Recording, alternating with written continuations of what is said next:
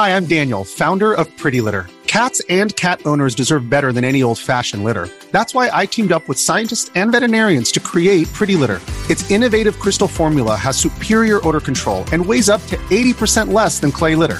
Pretty Litter even monitors health by changing colors to help detect early signs of potential illness. It's the world's smartest kitty litter. Go to prettylitter.com and use code SPOTIFY for 20% off your first order and a free cat toy. Terms and conditions apply. See site for details.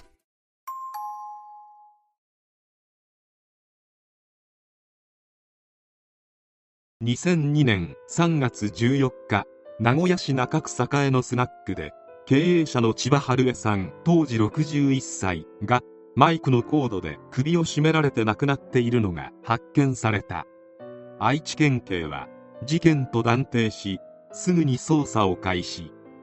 現場のビール瓶に指紋の吹き残しがありその指紋を調べてみると武藤圭樹当時52歳という男のものであることが判明。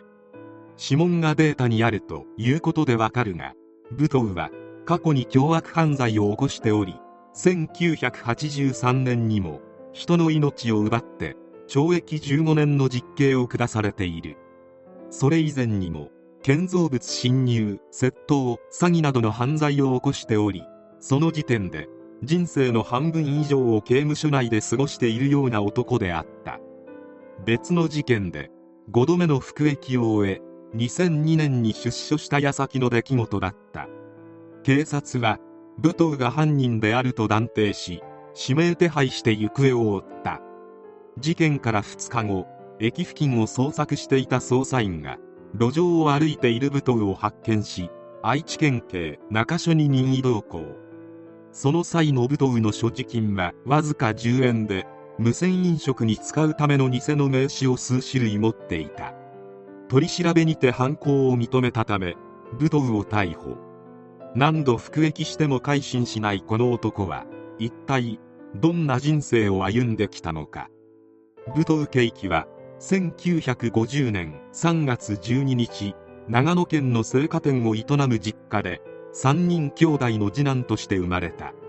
青果店は武藤が中学校へ進む前母親の病気をきっかけに廃業となった。その後父親は鉄工所などで働くようになった。武藤は活発な少年で口出し者でよく人を笑わせたがかなり重度の虚言癖がありすぐバレる嘘を簡単についた。武藤を知る者が口を揃えて言うことがケーキは嘘つき。寿司屋に偽の出前を頼んだり開くあてのない数十人の宴会を予約するなどの悪さをして父親に叱られてはもうしませんと涙ながらに謝っていたという。そんな武藤の性格を実刑は自分を大きく見せようとデタラメを言って収拾がつかなくなる性格と証言している。中学卒業後に実家を離れ住まいや職を転々とした。20代半ばからは食い逃げや窃盗で刑務所を出たり入ったりするようになる。陸上自衛隊在勤中の1974年武藤は詐欺や同僚の財布を盗むなどして懲役2年執行猶予3年の刑を受け自衛隊を懲戒免職させられている。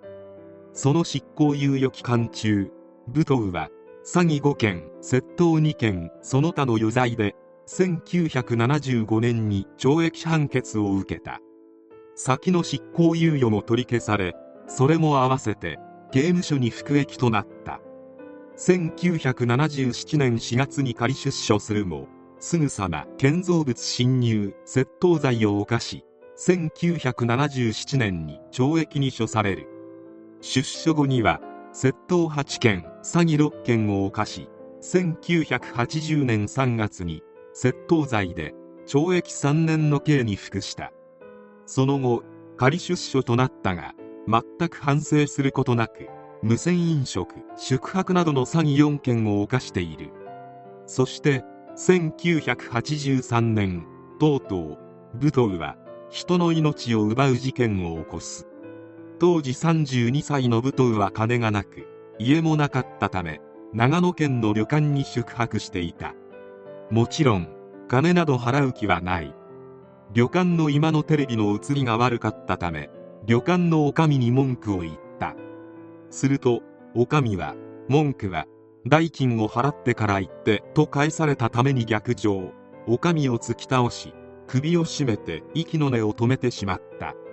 その後武藤は現金を盗んで逃走したがあっけなく捕まってしまい懲役15年の判決を受け岐阜刑務所にて服役。1998年4月に岐阜刑務所を出所したがその1年後には名古屋のスナックで現金の入ったバッグを盗んで逮捕。その他の詐欺行為にも加担しており1999年に懲役2年2ヶ月の実刑判決。そして2002年に5度目の服役を終えて出所したのである。今回の事件が起きたのは出所してから2ヶ月後の出来事であった。金のなかった武藤は金を盗めそうな店を物色していた。そして見つけたのが千葉春江さんが一人営業していたスナックだった。武藤は店に入り酒や食べ物を注文。金を盗む隙を伺っていたが千葉さんは全く隙がない。このままでは無銭飲食で捕まってしまう。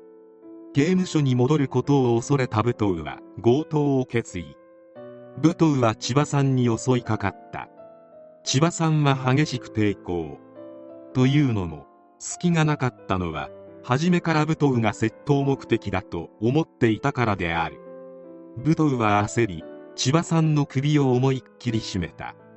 そして千葉さんは動かなくなってしまった。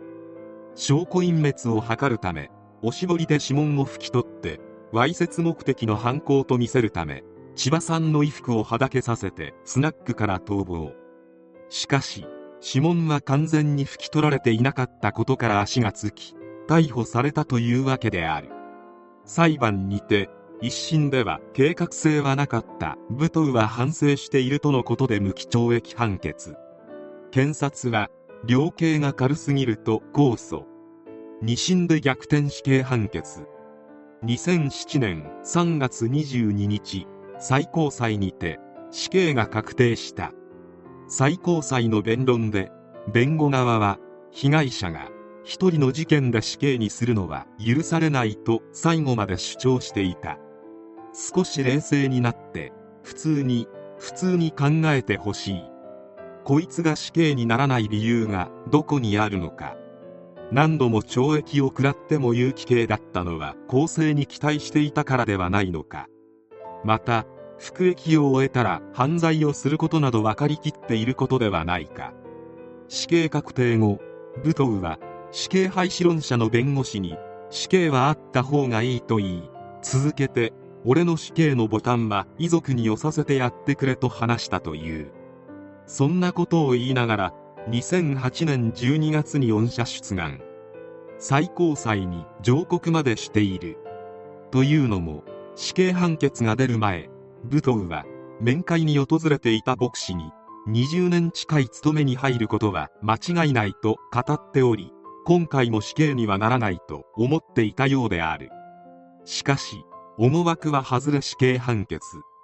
弁護士と武藤以外は当然と思う結果である。上告中の2004年5月武藤は手紙で知り合った50代女性のキリスト教信徒と名古屋拘置所内で初めて面会。その2ヶ月後武藤はその女性と養子縁組し武藤から女性の性である可能に改正している。2013年2月21日に刑執行。去年62歳。人生の半分以上を刑務所で過ごした人生であった。どんな教育や刑罰を与えても武藤を真人間にすることなどできないであろう。バカは死ななきゃ治らないを地で行くような男である。5回服役するような人間が構成するわけないと思わない司法の人間がいることが不思議である。もうすぐ出所してくる。武藤のような犯罪者予備軍がたくさんいるのであろう。刑務所にいたから反省していることは決してないことは武藤を見ても明らかである。出所間近の人間を周知し人生において関わることのないよう努めたい。